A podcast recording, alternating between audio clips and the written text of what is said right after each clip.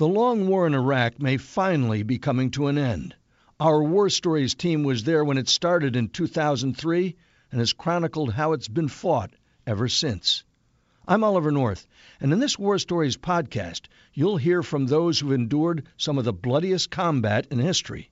This compelling podcast of war stories was compiled during six lengthy embeds with U.S. forces in the land between the rivers. You're there with the Marines on Operation Matador as they go hunting for terrorists along the rat lines near the Syrian border. You'll meet Iraqi commandos and security forces and hear in their own words how they perceive the war on terror is going. Go inside with us on joint raids in the city of Ramadi, where tips from local citizens help the seizure of weapons caches and terrorist propaganda.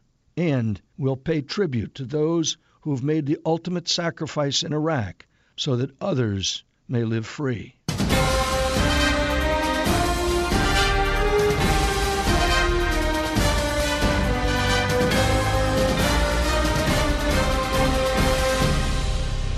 Welcome to War Stories. I'm Oliver North, coming to you from Fallujah, Iraq, once one of the most violent cities on earth, its population held hostage by brutal terrorists. Today, Fallujah is a showplace for Iraqis and Americans working together to bring stability to this war torn country. War Stories joins them as they patrol the streets and conduct security operations side by side. But as you'll also see in this episode, the work of the coalition isn't finished. We'll go with U.S. Marines to Iraq's remote western border with Syria on an operation to secure that lawless region. And we'll join U.S. soldiers and Marines and brave Iraqis taking on the enemy in Ramadi, capital of Iraq's largest province. See how Americans and Iraqis working together have changed the face of war in Operation Iraqi Freedom. This is one face of the war in Iraq. And this is the new face of the war in Iraq. These are the faces of Iraq's future.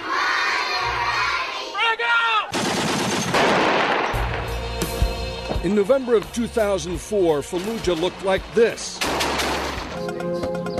Today, on War Stories' sixth trip to the front lines of Operation Iraqi Freedom, we're greeted warmly by Sheikh Khalid, chairman of the Fallujah City Council. Welcome in Fallujah, sir. Thank you. You can be welcome, sir, anytime, anywhere. The Fallujah City Council, fledgling democracy in action.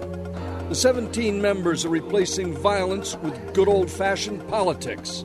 It's the terrorist's worst nightmare Iraqi citizens building their future. We have to work together to solve the problems of Fallujah. In terms of governance, uh, Fallujah's been kind of a success story. Colonel Charles Gurganus commands Regimental Combat Team 8 of the 2nd Marine Division. He's helping these people stand on their own. It's a representative uh, form of government. It, it's made up of different uh, people from different elements of society. Some seats reserved for sheikhs, some reserved for the imam, some for the business uh, leaders, some for school teachers. Fallujah has made enormous progress since those dark days when it crawled with terror cells and murdered victims were put on display. Throughout much of Al Anbar province, an area the size of Wyoming, American and Iraqi forces worked together, hunting terrorists and providing security for the Iraqi people. Some days are more peaceful than others, but the Iraqi people appear determined to move forward. Iraqi people make Iraqi future. You've been here before. Sure, eight months last year. Definitely more peaceful now than, say, last fall. Lieutenant Colonel Eric Smith commands 1st Battalion, 5th Marines in Ramadi, the capital of Al Anbar. His troops run daily joint patrols with Iraqi soldiers. There are Iraqi security forces now that were not here last year. Iraqi Army battalions, Iraqi Intervention Force, and uh, some degree the Iraqi police. Give me your sense for the Iraqis for eventually assuming control of their own destiny. Well, 100% that they're going to do it. That is going to happen.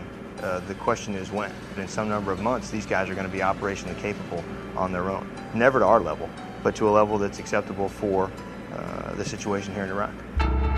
Today, some of those working side by side with Americans were once in Saddam's army, but it wasn't always so.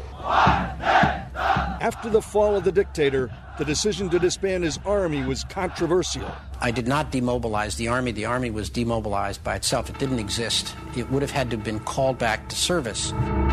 Using former enemy soldiers to rebuild their country is nothing new.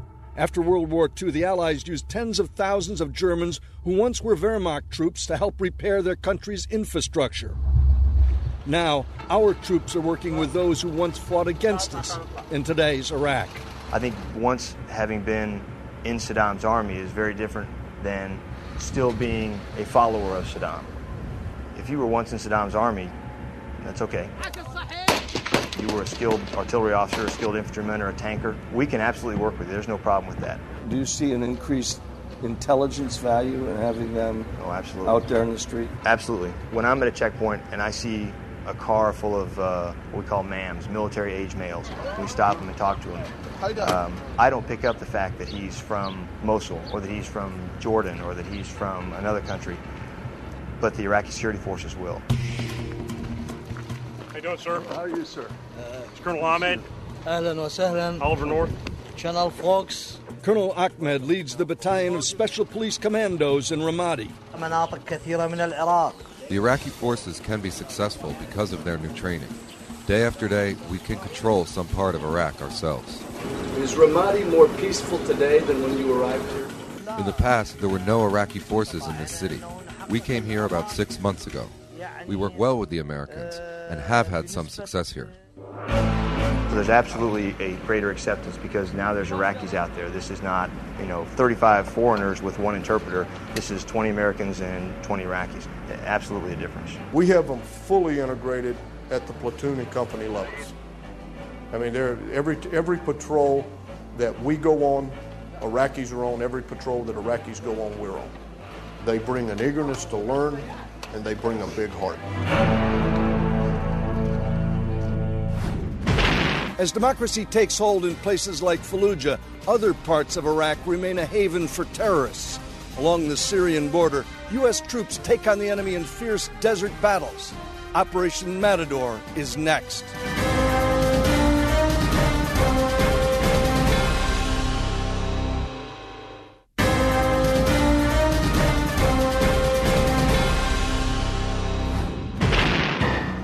The violent Sunni triangle includes much of Al Anbar province, but where Iraqis and Americans are working together, it is safer. However, in the far west, the city of Al Qaim is an island of lawlessness.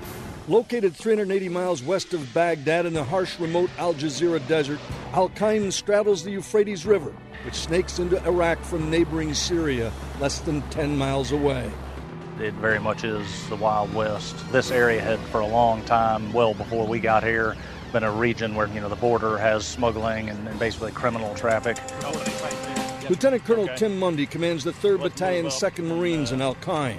He's well aware how these old smuggling routes from Syria, known as rat lines, are used today by terrorists. This tends to be an area where they seem to want to come and do some training, you know, build uh, you know, vehicle bombs, things like that. We controlled a significant portion of the Al Qaim area, and in that area, foreign fighter operations were limited. Major John Reed is the executive officer of 3rd Battalion, 2nd Marines. North of our area, the foreign fighters created a safe haven for themselves that supported insurgency operations into the heart of Iraq. There just is no functioning police. It's us against uh, the insurgents. 7 May 2005, Regimental Combat Team 2 launched Operation Matador, a major offensive in this terrorist stronghold. It's the largest coalition attack in six months. Yeah. Right on them. 3rd Battalion, 2nd Marines leads the attack. What was your battalion's mission in Operation Matador? To wipe out those foreign elements and take their supplies away. To open a logistics route north of the river, the Army's 814th Bridge Company spanned the Euphrates with a pontoon bridge, allowing Mundy's troops to advance where few had gone before. Not many Marine units have done river crossings and combat operations in uh, recent history, so uh, that was very different. With the 3rd Battalion, 2nd Marines now deployed on both the north and south side of the Euphrates, Mundy was ready for battle. Let's go! A thousand Marines, soldiers, and sailors swept west on both sides of the Euphrates toward the Syrian border. We're basically pushing straight out in front of Rhea to the west. The troops fought from village to village, house to house, rooting out enemy terror cells. Though it couldn't be confirmed, some believe the notorious terrorist Abu Musab Zarqawi was wounded during this operation. Watch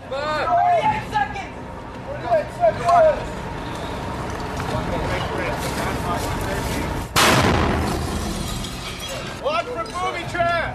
3rd Battalion, 2nd Marine was given additional assets. What role did they play? I had a full mobile assault platoon of heavy gun trucks, a total of approximately 50 Marines with a lot of firepower. I also had a tank section, but we also used aviation uh, capabilities to lift logistics forward. The unit also had AAVs, tracked amphibious assault vehicles. This is what one looks like from the inside. Combat loaded, it weighs 26 tons and carries up to 25 Marines. Not all of the weapons employed were lethal. The Marines also used an Army Psychological Operations or PSYOPS unit.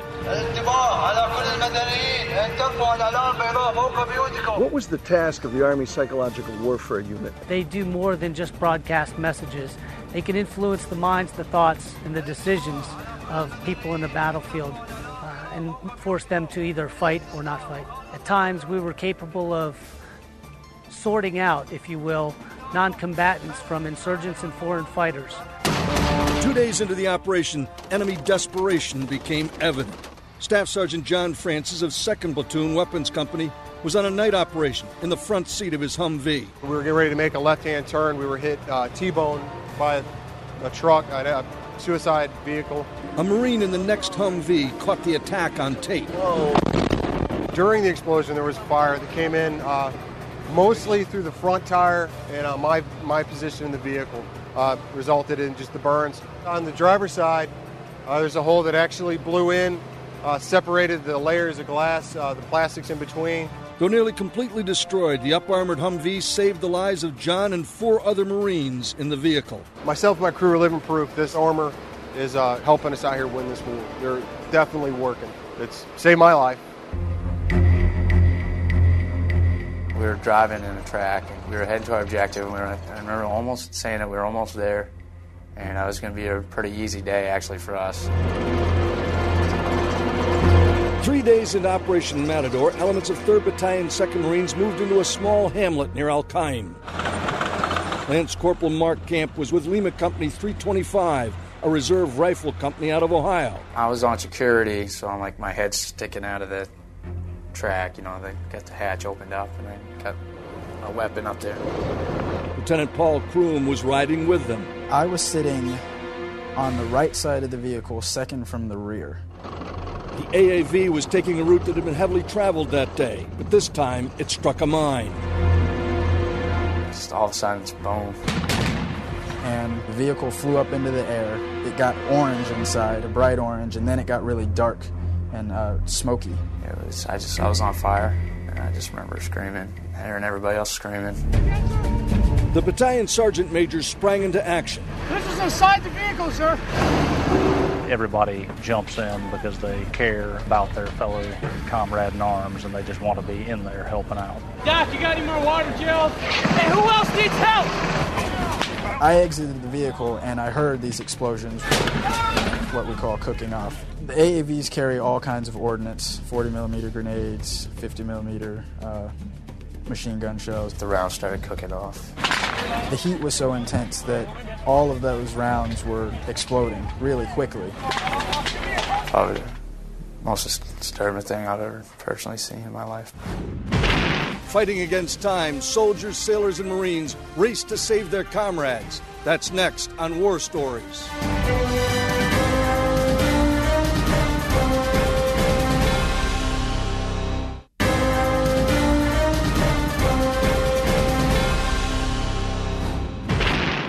that's me and the corpsman working on that other marine. And you can kind of see little furrows in the ground. It's about as good a cover as you could find. 11 May, Al Qaim, Iraq. For Lieutenant Paul Kroom, Lance Corporal Mark Camp, and the other Marines in the burning AAV, the struggle is now for survival. I had goggles on and I had gloves on. Uh, the goggles, I guess the heat kind of got behind the goggles, close to my eyes, so I tore those off immediately. Somebody ended up getting the door open to the back of the track, and they just people were just diving out of it. Once I got out, I looked at my arms and I was missing a lot of skin on my arms, but again, the pain wasn't there, so my reaction was, well, I, I can still fight, so you know, let's go do what we need to do. The Marines and their Navy corpsmen raced to save their comrades. I just remember people grabbing me right there and carrying me off. They cut off my camis. That's when I realized I had a shrapnel wound in my leg. Two U.S. Army Blackhawks from the 571st Medical Company lifted off from the base at Al Qaim. The dust-off crews flew straight to the scene. Approximately seven minutes after we received the call, both aircraft are in the air and on the way to the site. It felt like they were on site almost right after it happened. As we approached the zone, we could see the smoke from the burning vehicle. CW2 Roder, who was on the controls at the time, began the descent rapidly. Normally we'll do a flyby to evaluate it, check for wires, obstacles, hazards, uh, but at that time it was such a big thing and they had so many wounded at the time, we didn't need, we just came straight in and landed. And uh, we, we were the second ones in the LZ. You could see the extra rounds in the, in, the, in the track going off all over the place. It was pretty intense. The first thing I do when I get out of the ground is automatically assessing the situation. The Marines will supply the litter bearers. I'll point to the aircraft, and they know what to do. They loaded you up on your cot, and they had a series of racks where they could load you up, kind of like uh, at a chow hall or something with dinner trays. The most seriously injured, I like either on top left or top right, so it's easiest for me to work on. And the uh, crew chief, he's making sure that none of the Marines will accidentally run into the tail rotor. We had the tail of the one aircraft facing the, um, the side of, or the loading zone of the other aircraft, and it's a really dangerous area to be near the tail. Get him out, get out of the way! We picked up three on the first one, three very urgent casualties, and the aircraft behind us picked up six casualties. They pulled me over in a stretcher, and I was off. Despite heroic efforts, six Marines perished that day. All six from Lima Company 325. Though mourning their fallen comrades, Operation Matador wasn't over. The sweep to the Syrian border continued. Kilo Company, including Lieutenant Joseph Clemmy and Staff Sergeant Jeffrey Schwarzentruber, still had a mission. Our mission was to gain a foothold into Old Ubaidi to disrupt the insurgent movement. Sergeant Schwarzentruber, what information did you have at the squad level about the enemy? We had the uh, intel reports of the uh, possible dug-in fighting positions, IEDs in place, as well as uh, mass movement of uh, possible weapons caches. The task was to gain a foothold on the building to enable our other squads to seize that foothold. I maneuvered in with 3rd Squad. Uh, we fired into the building. Hey, watch that side right there. The building was locked. We threw a, a breaching charge on a door, which it takes the door down, and then it also kills any booby traps or insurgents. Back up! We're gonna f- blow the door! Back up! Secure! Get around the corner! Get around the corner! Back up! Around the corner! Go! Go! Once inside, the Marines went room to room searching for the enemy. Operation Matador netted 125 enemy combatants killed and dozens more detained. Five detainees brought in by Black Knight. They're interviewed for intelligence value and for prosecution in the courts that are actually run by Iraqis. So he doesn't know anything about the IED found in his house? Okay, so he's saying all that stuff was one chemical mask. That's what he, what he said. They found in his house. Got it. After seven tough days, the mission was accomplished. Nine Marines made the ultimate sacrifice, eight of them from one company, Lima, 3rd Battalion, 25th Marines. They took the enemy face on. They fought the enemy face on. They kicked doors in. They killed insurgents. I couldn't ask for more. I'm very proud to have Lima 325 by our side. The morale of this battalion is very high. We've seen some lot of stuff in the past seven days. We've seen Marines killed. We've seen Marines wounded. If you went up to a Lance Corporal right here and now, everything they saw and say, hey, would you like to go home today? They would say no. On 15 May, the soldiers, sailors, and Marines in Al Qaim held a memorial service for their fallen comrades. Oh! Standing here before us are nine helmets. Empty shells reminding us of the men who wore them. May our time here this evening be a fitting tribute to each of them as we remember the height of their honor, the depth of their courage, and the breadth of their commitment. We'll return to the heroes of Operation Matador later in this program.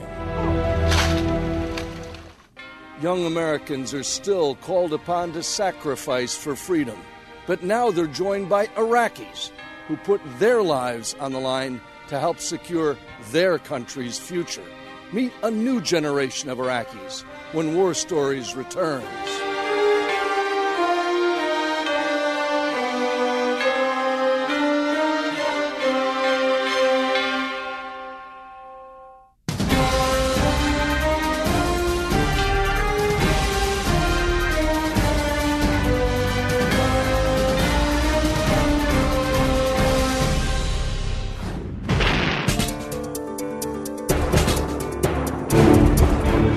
Iraq, terrorists no longer go head to head against coalition forces. They've changed tactics, increasingly setting their sights on Iraqi citizens. We call him Munafiqeen instead of Mujahideen. Mujahideen means holy warrior. Munafiqeen means uh, heretic or uh, hypocrite. And that's what we call them because they're not holy warriors. Since January 2004, terrorists have killed over 12,000 Iraqi citizens, over 700 during our most recent month long visit. Often the new Iraqi security forces are the target. But the Iraqi forces are fighting back. They led an operation to free the Australian hostage Douglas Wood. The Iraqi force did a very good job of saving me. These guys are incredibly brave. They're, they're risking a lot, not only for themselves, but a lot of times their families as well. They want the foreign fighters out. They want the terrorism to stop. They want the killing of their own people to stop. The bravery of the local troops is well known to Marine Lieutenant Colonel Scott Walker. He's the senior advisor with the 2nd Brigade of the Iraqi Security Forces, or ISF. War Stories visited the brigade headquarters in Fallujah. Okay. Okay, thank you, my buddy. Shukran. You've got a brigade here. Roughly how many soldiers? The brigade consists of three battalions. Right now, we approximately stand at 1,800 soldiers. Walker and his advisors work closely with the brigade sergeant major Abduraza. Where'd you learn to speak English? Me have in the brigade. Is that right? The sergeant major is somebody you work with regularly. Absolutely. Sergeant major. Yes, sir. How are your soldiers? Well, Good soldiers? yes, he's very good soldiers. Out on patrol, War Stories saw their professionalism firsthand. The purpose of this patrol is to find things that are out of the ordinary, specifically IEDs or any any kind of small weapons cache that uh, the insurgents would be trying to use against us. Our Iraqi partners, they live here, so they can point out things that are out of the ordinary a lot faster than we can. Local knowledge of the neighborhood can provide valuable intelligence. Lieutenant Colonel Smith recalled how an Iraqi soldier questioned a suspicious man or military aged male. He says, uh, Well, I own a, a shop on 17th Street. And the guy says, Really, which one? He says, Well, I own a hardware store. Really? Well, I'm from 17th Street, and there's no hardware store there. Get out of the car. I, I will never, ever have that information. I think that the Marines realize that as hard as they work and as smart as they are, they will never be able to identify people or activities that may be questionable, like someone that is Iraqi will be able to do it. On this operation, the Iraqis found three men partially clad in military uniforms. Yes, there were uh, three individuals just here. Usually have a problem with scrappers scrounging out of the ruins. They were in partially military uniform with uh, military ID, but um, they shouldn't be here off the off their camp, especially without weapons or any kind of leadership. You can collect ID cards if you need to. Let's try and find out where their weapons are at as well. We took their IDs and their uniform tops in case they're UA soldiers or AWOL soldiers, and uh, told them to go see their commander. That way, if it pans out that they are in active status, a, a good soldier, they can get their belongings back. The individual actions of the basic soldier are extremely good. Uh, the Marines are always pleased when they go on patrol. From his base in northern Fallujah, Colonel Jassim commands the 2nd Battalion of the 2nd Brigade. My soldiers receive good training, both from the Marines and from the experience they have working on the streets here in Fallujah. What we do is we try and sit down with them and get them to see how we do things in the Marine Corps and the American military and try and get that to transcend to where they do it for themselves. No PKC for toys. Their job is dangerous, as First Sergeant John Halpin is well aware. A lot of times, some of them cannot go home because uh, of the threats for their families, so they don't go home just to protect their family. But you got to think that's a pretty, pretty great sacrifice for their country. Terrorists are terrorists, no matter where you go. Here in Iraq, many are former Saddam loyalists, but many now come from different neighboring countries. If I'm out in an Iraqi police post or an Iraqi army post, there's me and three three Americans and 30 Iraqis, I am comfortable with that. I truly feel, and I think all the other advisors that you've talked to say the same thing. These guys will accept you into the unit. It's almost like you're a family member, and I'm very confident they'll, they will look out for us and let nothing happen to us. Iraqis and American troops have made great progress in Fallujah. But Ramadi, the capital of Al Anbar province, remains a dangerous challenge. There's more war stories from Iraq. Don't go away.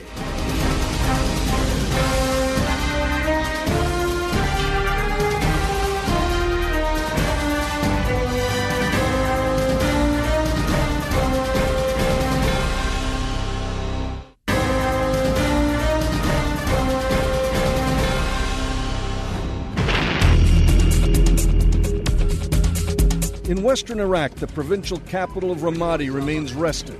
It's a major stop on the terrorist rat lines from Syria and a hard target for those opposed to democracy. We just had a provincial council that was seated and they're functioning. I know because I uh, assist Iraqis in guarding that uh, provincial council building. We're on top of the government center in Ramadi, Iraq, surrounded by half a million sandbags, all of them filled by U.S. Marines, then hauled up three stories to the top of this building to protect them from indirect fire and snipers that surround this building. Ramadi uh, has never been a quiet, nice neighborhood.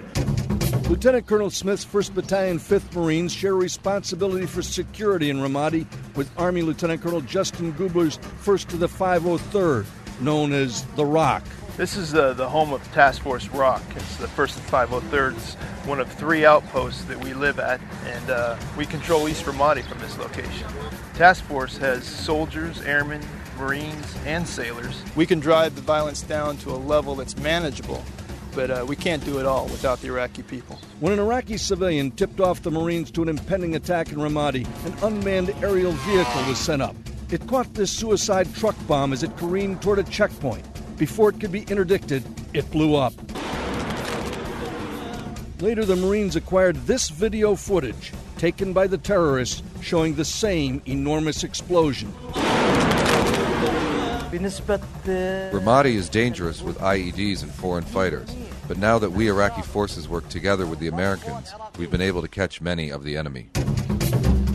Colonel Ahmed and his commandos are part of the 1st Battalion, 4th Brigade. Not unlike cops on the beat, they patrol neighborhoods with Major James Yunt, who heads up the Special Police Transition Team. Our mission really is to, to provide assistance, to advise uh, the chain of command on how to sustain operations and function independently of coalition units. Colonel, are these American advisors a help to you and your commandos? Yes, they train all our soldiers, and we share all of our missions with them on the streets in Ramadi. The American soldiers help us a lot. They are very professional, and we learn a lot from them. They run uh, entry control points, and really what that is are traffic control points. They search them, check credentials, IDs, that kind of stuff, as well as they also check vehicular traffic. The police commandos in my company are trained, and now they have some experience fighting. All the Iraqi soldiers that come here have received initial training, but the initial training they receive is severely limited with respect to firing, live fire, ammunition on a range. Lieutenant Dave Denial is responsible for training Iraqi troops. We're trying to integrate them into our daily operations as a battalion. In order to do that, the Marines here at Camp Ali have to form a cohesive bond with the Iraqi soldiers. We got some ISF attachments with us uh, today. Kind of help us out. Going to conduct some searches on the uh, truck with them. As well. They, they notice a little bit more than we do. The Iraqis that we operated with were top notch. They uh, did everything we asked of them. I see them invaluable as far as intel collecting, being able to spot guys that just don't belong in the neighborhood. Whenever we stop the vehicle, they're going to get the driver out, have the driver open up all the doors, all the compartments, the hood, the trunk, everything. We have the ISF or IPs up there with us, and they'll pick guys out from uh, the vehicle search area that they know or that they uh, have heard are really bad guys. The terrorists are hell bent on exploiting tribal and religious differences. There is no difference between Sunni and Shiite. We are all Muslim. We are brothers here. I don't think the terrorists can separate us and make us into two groups, one that hates the other. What motivates a young Iraqi to join the commandos? Most of them want the same thing we do. They want to be able to provide for their families. They want a, a, place to call their home. They want a peaceful environment in order to live. Very similar to the things that we cherish back in the United States. Good. On this day, B Company, 1st of the 503rd, is searching for terrorist propaganda. An Iraqi informant told the Americans that an individual in this house is distributing video of bombings and attacks on U.S. troops. Where's the guy at? Where's the guy at? They had uh, CDs, video CDs that had terrorist acts on them, uh, car bombs blowing up on the uh, Marine checkpoints and at various points in Iraq. This war on terror is fought on many fronts, from gunfights to the internet. On this raid, they didn't catch the mastermind, but they did find the terrorist materials he left behind. The uh, criminal element is an important part of an insurgency. And they, they'll thrive off any kind of chaos. Wherever there's a lack of order, they'll use that and take advantage to do all their criminal activity and make, make money. Ramadi is not nearly as violent as it once was. But as this raid by the 1st Battalion, 503rd Infantry will attest, it's yet to become the peaceful capital of Al Anbar, Iraq's largest province. More when War Stories returns.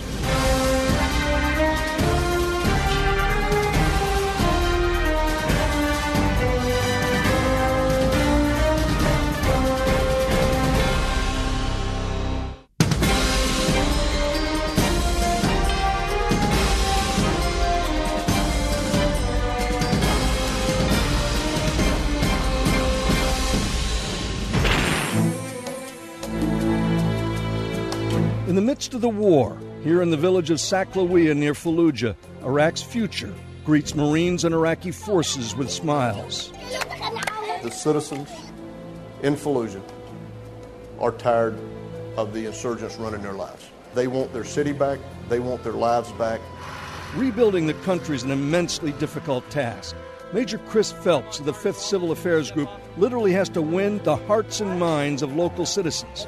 And here, it's working. Everything that we do, whether it be a combat patrol or a civil military operations patrol, we do everything jointly with the Iraqi security forces. We've developed a working relationship with them that uh, is is great, and uh, we look forward to working with them and having them on patrols with us. Marines and Iraqi troops set out on a foot patrol into Saklawiya. Their mission? Make a bunch of little kids very happy. The Aldar Elementary School is undergoing renovation, and for the first time in years, it has running water. 200 students will now go home and talk to hopefully 400 parents, and I hope that they think, you know what? Those Americans aren't so bad. The multinational forces, especially the, the American forces, because uh, what I know I'm working with them, uh, what they are doing to my country is helping the people a lot. Mustafa is a translator for the 5th Civil Affairs Group. Most of the Iraqis suffered too much about uh, the old regime because uh, nobody was caring about them. What all the Marines doing here uh, is really great, and uh, it's a step forward, not like before all the steps was backwards. It's good to see the progress that you make, even though it may be an inch at a time, really impacts people directly, and you can see the result of that impact. We also went to the local clinic. There, we spoke with Dr. Ayad. He's been working with the Marines for over a year. What did the Marines come here to do today? They bring for us uh, four uh, drums for uh, trash and biohazard material uh, disposal, waste disposal, and they bring an uh, advertisement board to be in communicate with the people, and uh, we suggest to put it in the health center because uh, people will come to the health center and can read this uh, advertisement. The people of Saklawiya will now have information on the clinic, as well as efforts being made by coalition forces to help rebuild. We thought, um, what a great opportunity to disseminate information between the Iraqis and ourselves. So um, people come to the medical clinic and uh, they're going to read it, so it's going to be a good thing. What's your greatest need in this hospital? Uh, in this area, we need to upgrade this uh, health center because this area is a very wide area, about uh, 40,000 person in it. But even humanitarian work can be dangerous. The contract was to clean one of the main roads in between here, uh, in between Fallujah and Baghdad, to clear out all the debris, the rubble, the trash, and everything. And about halfway through the contract, the workers said some insurgents uh, came up to them and said, Don't you work with the Americans, and threatened them. And then uh, I think it was the following day, the insurgents came back again and just did a drive by, shot a few rounds out. Mustafa, are you concerned that you could be targeted by the terrorists for working with the Marines? Absolutely, yes. I know that, but if I will keep putting that in my mind, my uh, my country will will go back again and suffer too much. So I don't want to give the terrorism this opportunity to do it uh, to do what Saddam did to my country before. Mustafa is quite a translator, isn't he? He is incredible. The man is unbelievable.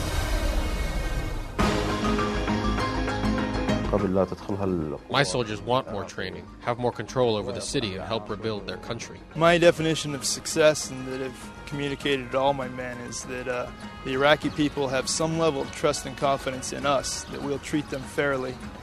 And number two, the Iraqi security force that we're paired with can operate independently.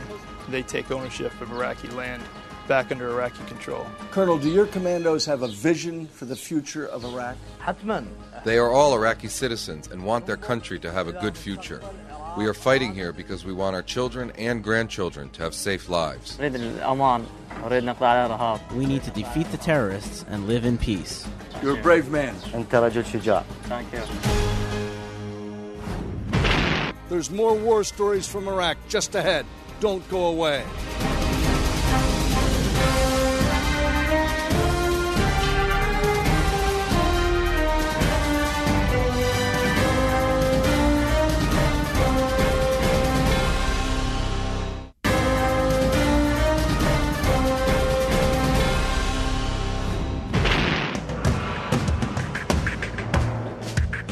The end of a mission, the troops take time to clean their weapons and unwind. I ain't got nothing against rock and roll. Sometimes to the tune of good old American country. For others, completing the mission requires more time. After being wounded in the AAV explosion, Lieutenant Paul Kroom and Lance Corporal Mark Camp were flown first to Germany, then to the burn center at Brooke Army Medical Center at Fort Sam Houston, Texas. Think when I was in Germany, they closed up my shrapnel wound on my leg. And my hands, they uh, when I got here, they did skin grafts, took it from my thigh. And, uh, that's really it. My face was kind of burned up, a second degree burn. Lance Corporal Camp is healing very well. The burns to his face will not require any type of grafting and are, are healing very well. He's already undergone extensive debridement and grafting. I was doing great. I mean, it's uh, night and day from even like a week ago, maybe a week and a half ago. You know, a lot of motion, I can move it. Uh, doesn't hurt as much. He's an example of a young man who was severely injured but showed a, a remarkable response to treatment and is recovering very well and very rapidly. Their camaraderie is outstanding and it truly does aid in their ability to recover, and it is an extension of the same uh, esprit de corps that they show together in, in the combat environment. Most of them are in real good spirits. They're doing the best they can to heal up, following all the doctor's uh, instructions. You know, they're happy to be alive, grieving for their lost comrades.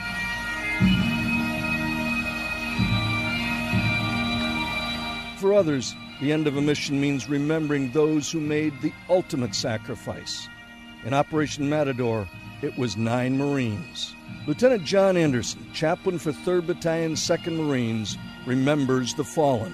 This memorial service is going to serve as a fitting tribute to the nine men who gave their lives during Operation Matador. It's a chance to say goodbye in a fitting and proper manner, in a way that uh, honors them for the life that they lived and the sacrifice that they gave.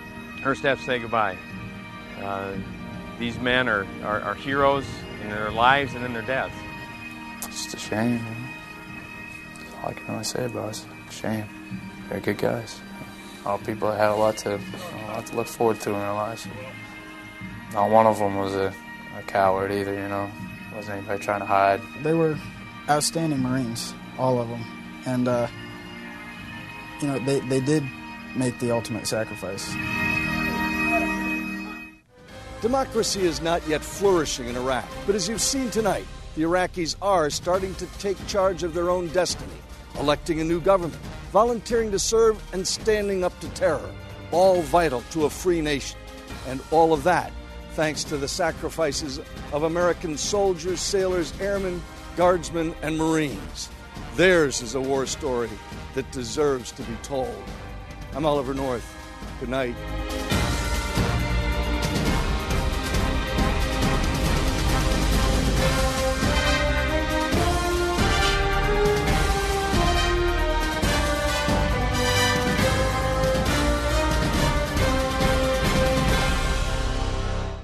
Pull up a chair and join me, Rachel Campos Duffy. And me, former U.S. Congressman Sean Duffy, as we share our perspective on the discussions happening at kitchen tables across America. Download from the kitchen table the Duffys at foxnewspodcasts.com or wherever you download podcasts.